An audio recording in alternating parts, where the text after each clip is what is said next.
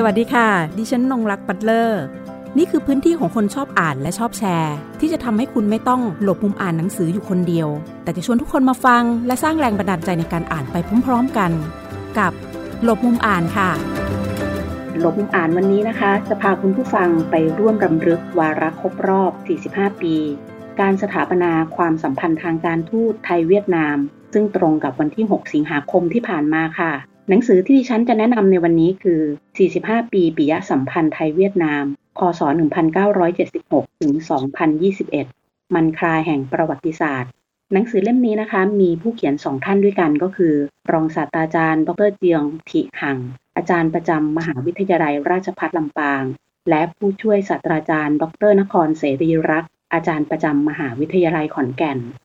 ในวันนี้นะคะ หลบมุมอ่านได้รับเกียรติจากรองศาสตราจารย์ ดรเจียงทิหัง หนังสือ 45 ปีปิยสัมพันธ์ไทยเวียดนามนะคะ เป็นวิธีนับช่วงเวลาค่ะ โดยอาศัยเหตุการณ์วันที่ 6 เดือนสิงหาคม ปีคศ 1976 ซึ่งผู้แทนรัฐบาลไทย และผู้แทนรัฐบาลเวียดนาม ลงนามในแถลงการสถาปนาสัมพันธไมตรีทางการทูตไทยเวียดนาม อันที่จริงแล้วนะคะ สัมพันธภาพระหว่างไทยและเวียดนามเนี่ย เริ่มมาตั้งแต่ปีคศ 1149 นะคะที่สำเภาพาณิชย์ค่ะ จากสยามหรือว่าไทยอะนะคะล่วงเข้าไปในดินแดนเวียดนาม ดังนั้นนะคะ หากเราตั้งต้นเมื่อปีคศ 1149 เป็นจุดเริ่มต้นนะคะ ความสัมพันธ์ไทยเวียดนามจึงมีประวัติความเป็นมายาวนานในข้อมูลจากเว็บไซต์ VOV World Section ชายคาอาเซียนนะคะ เผยแพร่เรื่องเกี่ยวกับหนังสือเล่มนี้ตอนหนึ่งว่า หนังสือ 45 ปีปิยสัมพันธ์ไทยเวียดนาม คศ 1976 ถึง 2021 มันคลาแห่งประวัติศาสตร์ ถูกจัดพิมพ์เป็น 2 ภาษาได้แก่ ภาษาเวียดนามนะคะที่มีทั้งหมด 272 หน้า และภาษาไทยมี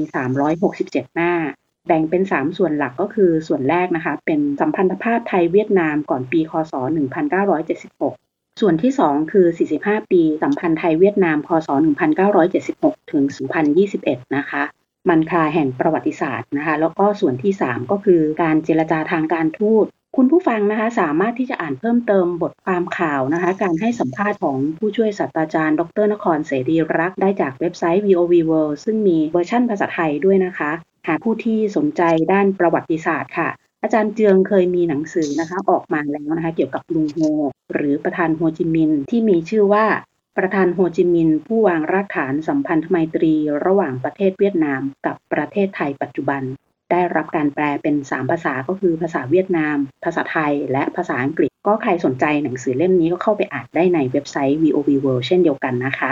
ปัจจุบันค่ะอาจารย์เจืองนะคะสำเร็จการศึกษาด้านสาขาเอเชียตะวันออกเฉียงใต้และออสเตรเลียศึกษาจากมหาวิทยาลัยสังคมศาสตร์และมนุษยศาสตร์ ในเครือมหาวิทยาลัยแห่งชาติฮานอยประเทศเวียดนาม ต่อมานะคะศึกษาต่อระดับปริญญาโทและปริญญาเอก สาขาภาษาไทย จากมหาวิทยาลัยนเรศวร ปัจจุบันอาจารย์เป็นอาจารย์ประจำหลักสูตรปรัชญาดุษฎีบัณฑิต และหลักสูตรศิลปศาสตร์มหาบัณฑิต สาขาภาษาไทย คณะมนุษยศาสตร์ และสังคมศาสตร์ มหาวิทยาลัย ราชภัฏลำปาง เดี๋ยวเราจะไปทักทายนะคะกับอาจารย์เพื่อทำความรู้จักกับหนังสือเล่มนี้นะคะ 45 ปีปิยสัมพันธ์ไทยเวียดนามคศ1976 ถึง 2021 กันนะคะ และสิ่งที่ดิฉันอยากจะรู้มากไปกว่าในเรื่องของหนังสือนั่นก็คือการมาเรียนภาษาไทยของอาจารย์เจืองด้วยนะคะ อาจารย์เป็นชาวเวียดนามนะคะที่สนใจมาเรียนภาษาไทยนะคะที่ประเทศไทย สวัสดีค่ะอาจารย์ สวัสดีค่ะ ก่อนอื่นต้องขอขอบคุณอาจารย์มากเลยนะคะ ที่ให้เกียรติแล้วก็มาร่วมพูดคุยในรายการหลบมุมอ่านของเราในวันนี้นะคะ อันดับแรกเลย ดิฉันขอให้อาจารย์ได้เล่าถึงที่มาและความสำคัญของหนังสือ 45 ปีปิยสัมพันธ์ไทยเวียดนาม เช่นว่าเมื่อเราอ่านหนังสือเล่มนี้แล้ว เราจะได้เรียนรู้อะไรร่วมกันผ่านงานหนังสือเล่มนี้กันบ้างนะคะอาจารย์ขอพระคุณเช่นกันนะคะ ก่อนอื่นก็ขอสวัสดีคุณนงรักนะคะ แล้วก็ท่านผู้ฟังรายการทุกๆทท่านนะคะ ดิฉันอาจารย์เจืองนะคะ เป็นอาจารย์ประจำที่มหาวิทยาลัยราชภัฏลำปางนะคะ ที่นี้เกี่ยวกับหนังสือ 45 ปีปิยสัมพันธ์ไทยเวียดนามนะคะตั้งแต่ปีคศ1976 ถึง 2021มคาแห่งประวัติศาสตร์เนี่ยค่ะก็เป็นโครงการวิจัยนะคะที่ได้ทำร่วมกับท่านผู้ช่วยศาสตราจารย์ดร นครเสรีรักษ์นะคะเป็นอาจารย์ประจำที่วิทยาลัยการปกครองท้องถิ่นมหาลัยขอนแก่นนะคะ จริงๆ ก็ช่วงปีนี้นะคะปีคศ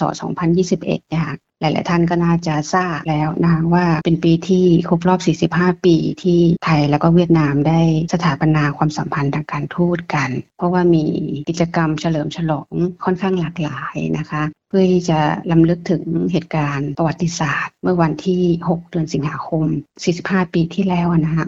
ทีนี้หนังสือหลักๆเนี่ยค่ะก็น่าจะเอ็นเอียงไปทางสายประวัติศาสตร์ซะส่วนใหญ่นะคะแล้วก็มีเรื่องของการเมืองการปกครองเข้าไปเกี่ยวข้องด้วยนะคะจริงๆ เนื้อหาหลักเนี่ยค่ะหัวใจสำคัญของหนังสือก็เราพูดถึง 45 ปี ที่ไทยและเวียดนามมีความสัมพันธ์ทางการทูตกันอย่างเป็นทางการนะว่าใน 45 ปีที่ผ่านมาเนี่ยเราได้มีพัฒนาการทางความสัมพันธ์ในด้านไหนกันบ้างนะฮะ แต่ว่าก่อนที่จะมาถึง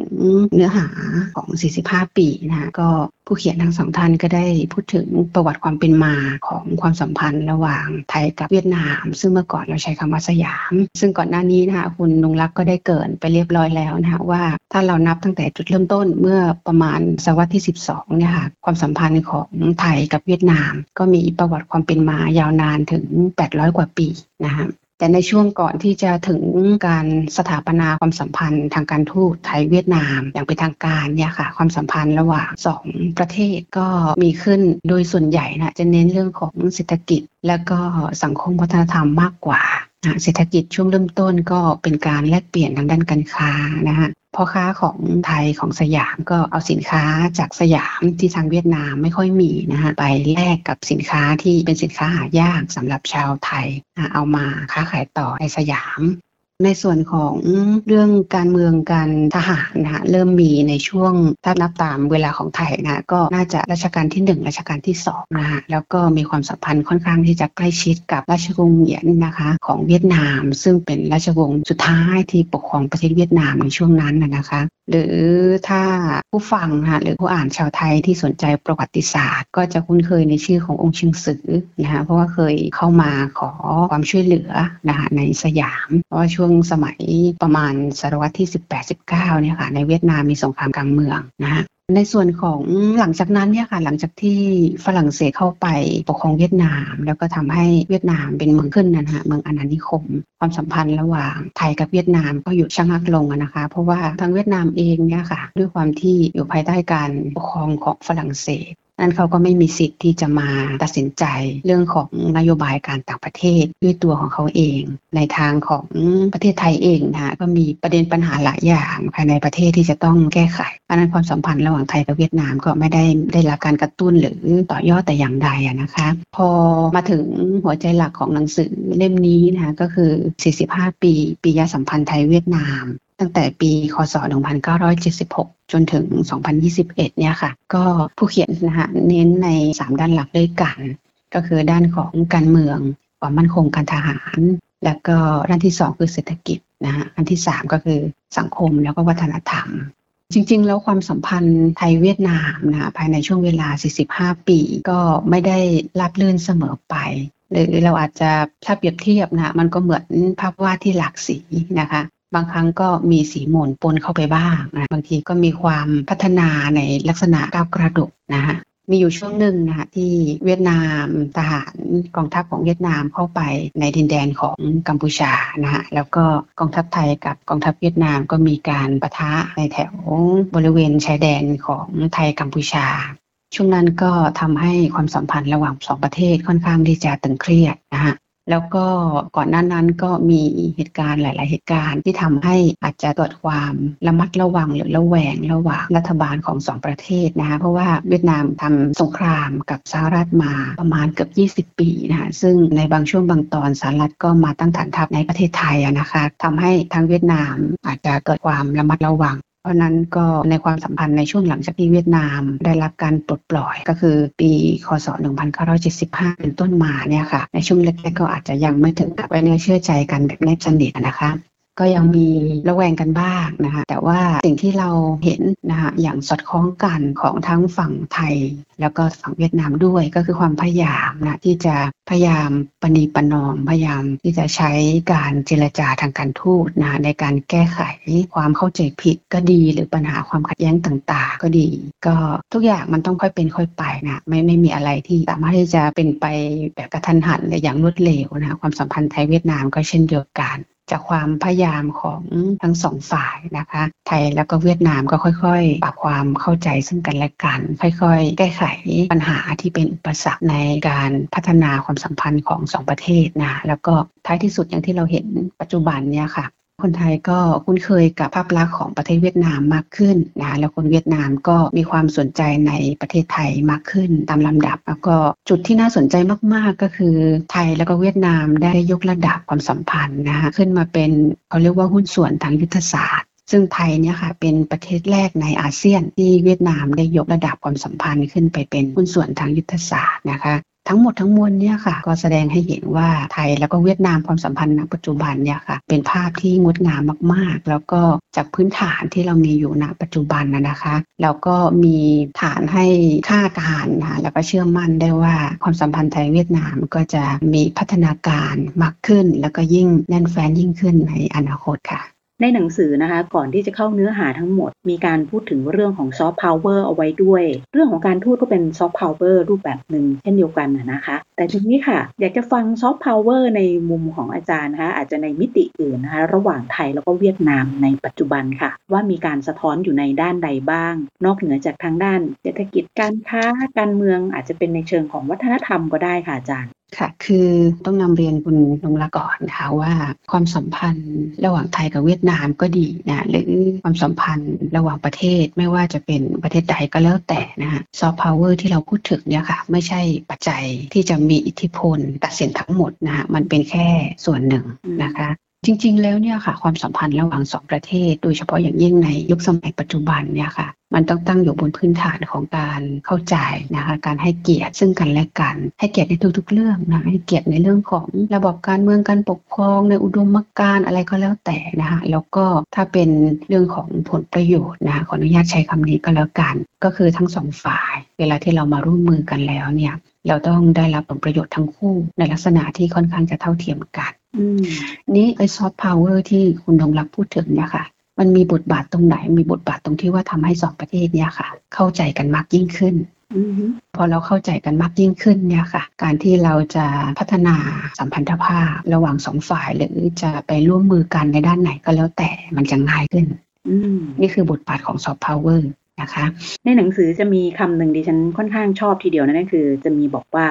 ความสัมพันธ์ระหว่างไทยเวียดนาม เปรียบได้กับภาพวาดหลากสีนะคะ อันนี้พออ่านแล้วรู้สึกแบบได้อารมณ์ความเป็นงานวรรณกรรมด้วยนะคะ พอมีคำนี้ปรากฏขึ้นมารู้สึกโอ้ประทับใจมันมันจะโดดเด่นขึ้นมาในงานเขียนด้วยนะคะ ประกอบกับเรื่องราวทางประวัติศาสตร์ ในความหลากสีตรงนี้ค่ะ แต่ละช่วงมันมีสีหรือว่าความโดดเด่นอย่างไรบ้างคะความสัมพันธ์ไทยเวียดนามค่ะอาจารย์ถ้าในอดีตนะคะ แม้กระทั่งในช่วงหลังจากที่ไทยกับเวียดนามได้มีความสัมพันธ์ทางการทูตอย่างเป็นทางการเมื่อปีคศ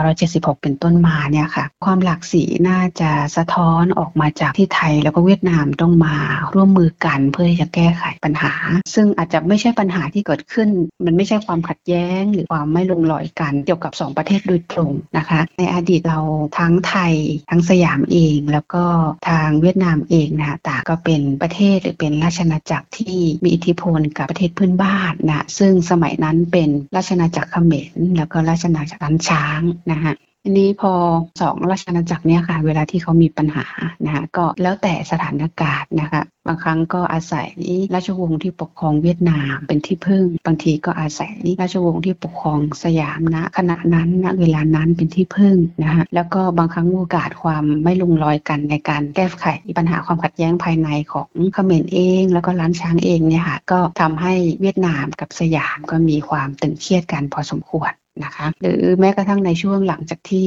ไทยและก็เวียดนามได้สถาปนาความสัมพันธ์ทางการทูตนะเมื่อปีคริสต์ศักราช 1976 เนี่ยค่ะ ช่วงหลังจากนั้นก็มีปัญหาเกี่ยวกับประเทศกัมพูชานะคะซึ่งเราก็ทราบกันอยู่แล้วนี้ก็เป็นจุดเริ่มต้นนะทำให้ความสัมพันธ์ไทยกับเวียดนามเนี่ยค่ะค่อนข้างจะตึงเครียดหรือมันเป็นสีหม่นสีดำในช่วงเวลาหนึ่งทศวรรษทีเดียว ก็คือตั้งแต่ปีคริสต์ศักราช 1978 นะจนกระทั่งคริสต์ศักราช1989 ประมาณนั้นนะคะประมาณ 10 กว่าปีนะคะที่ค่อนข้างที่จะตึงเครียดกัน อันนี้ก็เป็นตัวอย่างหนึ่งนะคะที่เสริมกับที่คุณนงรักกล่าวเมื่อกี้นะคะว่าภาพความสัมพันธ์ไทยเวียดนามมันไม่ใช่ว่าสีสดตลอดไปนะ ตลอดมานะคะ มันมีบางช่วงบางตอนที่มันมีสีโมนเข้าไปเกี่ยวข้องด้วย นี่ส่วนใหญ่ที่สีมนที่มันเติมเข้ามาเนี่ยค่ะ ก็เกิดจากความขัดแย้งทางด้านการเมืองการทหารนะคะโดยที่ไม่ได้มีส่วนเกี่ยวข้องกับเศรษฐกิจหรือสังคมและวัฒนธรรมแต่อย่างใดและจะพูดอย่างนั้นไปก็อาจจะยังไม่ไม่ถูกทีเดียวนะเพราะว่าคือสามเสาหลักเนี่ยค่ะ เรื่องของการเมืองนะความมั่นคงการทหารเศรษฐกิจแล้วก็ด้านที่สามคือสังคมวัฒนธรรมเนี่ยค่ะ มันมีความสัมพันธ์กันใกล้ชิดมาก เพราะฉะนั้นเมื่อใดก็ตามที่ทางการเมืองความมั่นคงหรือการทหารเนี่ยค่ะของสองประเทศมีปัญหา มีประเด็นความขัดแย้งกัน ด้านอื่นๆ ก็ถดถอยตามไปด้วยนะความสัมพันธ์ในด้านอื่นๆนะเพราะนั้นถ้าหากว่าท่านผู้อ่านอ่านหนังสือเนี่ยก็จะเห็นว่าในช่วงที่ไทยแล้วก็เวียดนามมีความไม่ลงรอยกันในประเด็นเกี่ยวกับกัมพูชานะฮะ กิจกรรมแลกเปลี่ยนทางด้านสังคมวัฒนธรรมก็แทบจะไม่มีเลยนะคะ แล้วก็เศรษฐกิจเนี่ยค่ะก็ถดถอยมากๆนะคะ ดูจากตัวเลขที่ระบุในหนังสือก็จะทราบนะคะ ว่าทั้งสามด้านค่ะมันถดถอยทั้ง 3 ด้านเลย โดยที่มีจุดเริ่มต้นก็คือเรื่องของการเมืองการทหารนะคะ ทีนี้อย่างที่ผู้เขียนได้สรุปในช่วงประมวลภาพรวมอะค่ะความสัมพันธ์ไทยเวียดนาม ตลอดระยะเวลา 45 ปีที่ผ่านมานะคะถ้าเรามองในเชิงของในด้านการเมืองนะความมั่นคง แล้วก็การทหารเนี่ยค่ะหนึ่งในชัยชนะนะอาจจะใช้คำนี้ก็ได้ ในความสำเร็จที่ยิ่งใหญ่มากๆนะคะในความสัมพันธ์ไทยเวียดนามก็คือปัจจัย ความแตกต่างในในระบบการเมืองการปกครองของสองประเทศเนี่ยค่ะ มันไม่ได้มาเป็นอุปสรรคสำหรับพัฒนาความสัมพันธ์ไทยเวียดนามอีกต่อไปนะคะ ก็คือต่างฝ่ายต่างก็ให้เกียรติซึ่งกันและกันนะคะ ของเวียดนามก็ตามระบอบที่เป็นสังคมนิยมไปใช่ไหมฮะของไทยก็เป็นอีกแบบหนึ่งซึ่งเมื่อก่อนเนี่ยค่ะ จุดตรงนี้เนี่ยมันเป็นจุดที่ทำให้ไทยกับเวียดนามนี้ค่อนข้างจะประสบกับอุปสรรคค่อนข้างเยอะนะคะ ในระหว่างที่เราพยายามที่จะกระตุ้นความสัมพันธ์ของสองประเทศนะ แต่ว่าช่วงหลังนี่คือปัจจัยตรงนี้ไม่ได้ส่งผลใดๆทั้งหมดทั้งสิ้นเลยนะคะจำปีที่ชัดเจนไม่ได้นะแต่ว่าทางที่เป็นผู้บริหารของพรรคคอมมิวนิสต์เวียดนามนะคะก็เคยมาร่วมการประชุมต่างๆ ของพรรคการเมืองของทางไทยด้วยนะคะ ก็มันแสดงให้เห็นว่าเรื่องของความแตกต่างทางระบบค่ะของการปกครองของสองประเทศนะไม่ไม่ได้ส่งผลใด ๆ ทั้งหมดทั้งสิ้น ก็เป็นสัญญาณที่ดีมากๆนะคะเพราะว่าท้ายที่สุดแล้วเนี่ยค่ะ คือความสัมพันธ์ทางด้านเศรษฐกิจก็ดีหรือทางสังคมแล้วก็วัฒนธรรมก็ดี มันจะมีแรงกระตุ้นนะคะหรือมีโอกาสได้พัฒนานะคะได้หรือไม่นะก็ขึ้นอยู่กับความสัมพันธ์ทางด้านการเมืองความมั่นคง แล้วก็การทหารระหว่างสองประเทศเยอะพอสมควรค่ะทีนี้ค่ะ ชาวไทยเราเองนะคะ รับรู้เรื่องราวของเวียดนามและความสัมพันธ์ระหว่างสองประเทศนะคะ บางส่วนก็ดิฉันคิดว่าส่วนใหญ่เลยนะคะ หลักๆ เลยเนี่ยเรารับทราบผ่านเรื่องราวของประธานโฮจิมินห์ ในฐานะที่อาจารย์เป็นชาวเวียดนามนะคะ ไม่ทราบว่าในยุคสมัยช่วงของที่อาจารย์ทำการศึกษาค้นคว้า หรือว่ายังเป็นเยาวรุ่นอยู่นะคะ อาจารย์รับทราบเรื่องราวของประเทศไทยหรือว่าศึกษาผ่านเครื่องมือใดบ้างคะ จนในที่สุดถึงมาเลือกศึกษาภาษาไทยในระดับปริญญาโทแล้วก็เอกที่มหาวิทยาลัยนเรศวรค่ะ คือก่อนหน้านั้นนะก่อนที่จะเข้าไปเรียนในระดับอุดมศึกษานะคะคือมหาลัย ก็ไม่เคยคิดก่อนนะคะว่าจะมาสนใจหรือศึกษาเกี่ยวกับภาษาไทยก็ดี หรือเกี่ยวกับประเทศไทยก็ดีอย่างจริงจังอย่างลึกซึ้งนะคะเหมือนเหมือนที่เป็นอยู่ทุกวันนี้นะคะ คือคนเวียดนามเองก็มีความเชื่อในเรื่องของวาสนานะคะ ว่าบางครั้งโอกาสหลายสิ่งหลายอย่างที่เป็นไปนะก็อาจจะเป็นไปด้วย เพราะว่าอาจจะเป็นวาสนาของเราด้วยนะที่เราจะมาถึงจุดตรงนั้นนี่ตอนที่ก่อนหน้านั้นนะก่อนที่จะเข้าไปเรียนในระดับมหาวิทยาลัย ก็สนใจเรื่องของประวัติศาสตร์มาแล้วนะสนใจมากๆ แล้วก็ความใฝ่ฝันเดิมนะอยากเป็นครูสอนประวัติศาสตร์ ชอบชอบประวัติศาสตร์ค่ะค่ะ นี่พอเข้าไปก็ช่วงนั้นคือเวียดนามก็เริ่มเปิดประเทศใหม่ๆที่เราไปเรียนในระดับของอุดมศึกษาหรือมหาวิทยาลัยพอเปิดเสร็จปุ๊บเราก็สนใจที่จะอยากจะรู้จักประเทศที่อยู่ใกล้ ๆ เรานะในโซนของอาเซียน ก็เลยเข้าไปเรียนในคณะนะชื่อคณะว่าตะวันออกศึกษา มหาลัย สังคมศาสตร์ แล้วก็มนุษยศาสตร์ ในเครือมหาลัยแห่งชาตินี่มหาลัยแห่งชาติของเวียดนามเนี่ยก็มีสองศูนย์ใหญ่ๆนะก็คือมหาลัยแห่งชาติฮานอย แล้วก็มหาลัยแห่งชาติโฮจิมินห์ที่อยู่ที่แซงงอนนะคะที่นครโฮจิมินห์ในในแต่ละเครือของมหาลัยแห่งชาติฮานอยก็ดีหรือโฮจิมินห์ก็ดีเนี่ยค่ะก็มีมหาลัยอีกหลายแห่งนะคะที่อยู่ในเครือ ซึ่งมหาลัยสังคมศาสตร์ แล้วก็มนุษยศาสตร์ ก็เป็นหนึ่งในมหาลัยที่อยู่ในเครือของแห่งชาติฮานอยนะคะ พอเราเข้าไปปุ๊บเนี่ยก็สนใจคณะตะวันออกศึกษา ซึ่งในตะวันออกศึกษาเนี่ยค่ะก็จะมีเปิดสาขานะคะในโซนของตะวันออกค่อนข้างเยอะพอสมควรนะมีทั้งอินเดียศึกษา ญี่ปุ่นศึกษานะจีนศึกษาอิหร่านก็มีนะคะแล้วก็ถ้าเป็นของในโซนของเอเชียตะวันออกเฉียงใต้เนี่ยค่ะก็เป็นสาขาเอเชียตะวันออกเฉียงใต้ศึกษานะคะ นี่พอเข้าไปเรียนของสาขาเอเชียตะวันออกเฉียงใต้ศึกษาเนี่ยก็มีประมาณสามภาษาให้เลือกนะก็มีทั้งภาษาไทย นะคะ แล้วก็ภาษามาเลยกับภาษาอินโดนีเซียนะคะ ซึ่งการเรียนของที่เราเคยเรียนมาที่เวียดนามนะก็อาจจะแตกต่างจากของไทยเล็กน้อยนะคะ ก็คือไม่ได้เรียนภาษาเป็นวิชาเอกนะมันออกมาในลักษณะคล้ายๆ กับเป็นวิชาโทมากกว่าส่วนวิชาเอกก็จะเน้นทุกสิ่งทุกอย่างที่เกี่ยวกับเอเชียตะวันออกเฉียงใต้นะไม่ว่าจะเป็นวรรณกรรมวรรณคดีนะคะ ประวัติศาสตร์ ต่างๆ นานา แล้วก็นักศึกษาก็มีสิทธิ์นะที่จะเลือกเรียนภาษาใดภาษาหนึ่งในโซนของอาเซียนเข้ามานะคะนั้นการเรียนภาษาไม่ได้เรียนตั้งแต่ชั้นปีที่ 1 แต่เข้ามาเรียนแต่ชั้นปีที่ 2 แล้วก็ยุติที่เทอมหนึ่งของชั้นปีที่4นะเพราะว่าเทอม2 ของชั้นปีที่4เนี่ยก็เป็นการฝึกงานนั้นก็ได้เรียนภาษาไทยน่าจะประมาณเกือบเกือบสองปีปีครึ่งนะ อ่านี้พอเรียนภาษาไทยไปก็พอเรียนไปก็ก็ชอบไปด้วยนะคะ พอเรียนเสร็จก็เลยได้ได้รับทุน ตอนนั้นเขาเรียกว่าทุนอาเซียนนะคะมาศึกษาต่อที่สาขาวิชาภาษาไทยของหมอนเรศวรที่พิษณุโลกนะคะไปเรียนปโทไปด้วยฮะแล้วก็เป็นอาจารย์สอนภาษาเวียดนามให้กับคณะมนุษยศาสตร์ของมอนเรศวรไปด้วย พอเรียนปโทเสร็จเรียบร้อยนะ ก็ทางหมอนเรศวรก็ให้ทุนเรียนต่อปอเอกเพราะว่าเขาก็อยากให้เราช่วยสอนเป็นอาจารย์สอนภาษาเวียดนามให้กับเขาต่อไปนะคะ ก็เลยได้ปักหลักอยู่ที่เมืองสองแควนะพิษณุโลกประมาณ 6 ปีนะเรียนปโท2 ปี แล้วก็ปอเอกอีก 4 ปี พอจบปอเอกเสร็จเรียบร้อยก็พอดีทางราชพัฒลำปางเขาเปิด หลักสูตรที่เป็นปริญญาเอกของภาษาไทย ซึ่งเงื่อนไขก็คืออาจารย์ประจำหลักสูตรก็ต้องจบภาษาไทยมานะฮะซึ่งช่วงนั้นก็หาค่อนข้างที่จะยากก็เลยได้มาช่วยทางนี้ ตอนแรกนะคะก็ไม่เคยคิดนะคะว่าจะอยู่ลำปางนานถึงขนาดนี้นะคะก็คิดว่าเดี๋ยวมาสัมผัสบรรยากาศของภาคเหนือสักนิดนึงแล้วก็จะกลับบ้าน แต่ไปไปมาก็อยู่ที่ราชบัลลัมปางแต่ปี 57 มาก็เข้าปีที่7นะที่ 7 ที่ 8 ที่มาอยู่ที่ลำปางค่ะ วันนี้ค่ะ รายการหลบมุมอ่านนะคะ ต้องขอขอบคุณอาจารย์เจืองถิหังหนึ่งในผู้เขียนหนังสือ 45 ปีปิยสัมพันธ์ไทยเวียดนาม คศ 1976 ถึง